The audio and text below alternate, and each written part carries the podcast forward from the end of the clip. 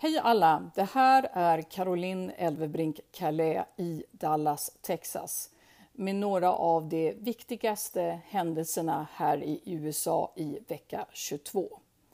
Mer än 300 sidor av e-mail från USAs immunolog och hälsoexpert, den 80-årige Dr. Anthony Fauci, släpptes nu i veckan efter en Buzzfeed, Washington Post och Judicial Watch Freedom of Information Act-förfrågan, eh, alltså en informationsfrihetsförfrågan.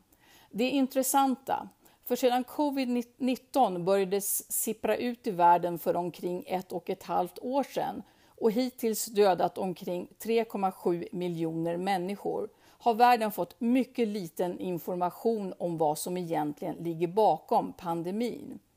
Det har talats om en fladdermusgrotta, en wet market i Wuhan, Kina, där virus från djur skulle hoppat över till människor, om frusen mat skeppad från sydöstra Asien till Kina eller att amerikanska militärer helt enkelt tog med sig viruset till Kina. Den mest trovärdiga förklaringen att pandemin berodde på en läcka från Wuhan Institute of Virology ett labb som inte bara har koppling till kinesisk biologisk krigsföring utan också jobbar med gain of function research på just fladdermöss coronavirus skrattades ut av hela världens media och forskare som vilda konspirationsteorier. Virologen Dr. Robert Redfield, före detta chef för CDC, eh, USAs Center for Disease Control och Prevention, avslöjade igår i en intervju i Vanity Fair att han fått dödshot när han presenterat en vetenskaplig hypotes som sa att den troliga anledningen till covid-19 var en läcka i Wuhan-labbet och att viruset inte bara hoppat från djur till människor på en wet market i Wuhan. Jag blev hotad och utfryst för att jag presenterade en annan vetenskaplig hypotes, sa Redfield. Jag förväntar mig det från politiker, men inte från forskningsexperter. Det e-mail som nu släpps visar att Dr. Redfield med största säkerhet har rätt. Redan tidigt i 2020 skrev till exempel immunologen Christian D. Anderson ett e-mail till USAs talesman för pandemin, hälsoexperten och immunologen Dr. Fauci, att han sett ovanliga funktioner hos viruset som bara kunde förklaras av att manipulationer skett i ett labb. Anderson drog sedan tillbaka sin åsikt.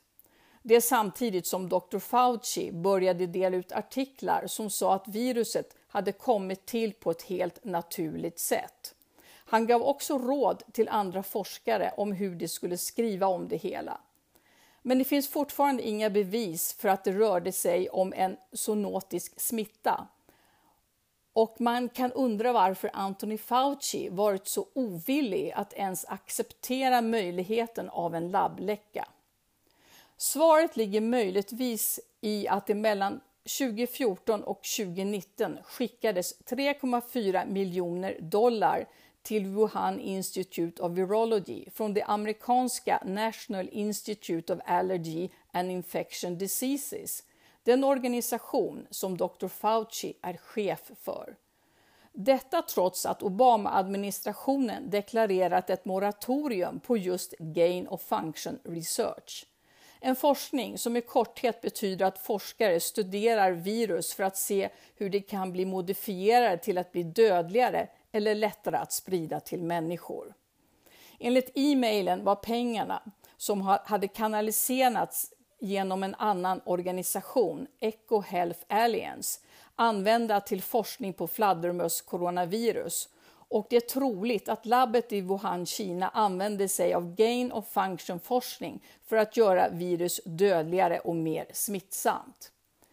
Det mest obehagliga med den här historien är att Kinas kommunistparti från början underminerade alla ärliga ansträngningar av världens länder att försöka förstå vad som hänt. Det såg till att visselblåsare försvann, vägrade ge tillgång till blodprover från de första patienter som drabbats av sjukdomen och förstörde the wet market. Kommunistpartiet exkluderade också Taiwan från 2020 World Health Assembly och hindrade oss alla att lära från ett land som varit framgångsrikt i att kontrollera viruset. Värst av allt, Kina använde FNs världshälsoorganisation som sin egen propagandaarm. Och alla eliter här i väst accepterade helt okritiskt det kinesiska partiets attityd att det fanns ingenting att se här. Det var allt för mig den här veckan. Tack för att ni lyssnat och jag hoppas vi hörs snart igen. Hej hej!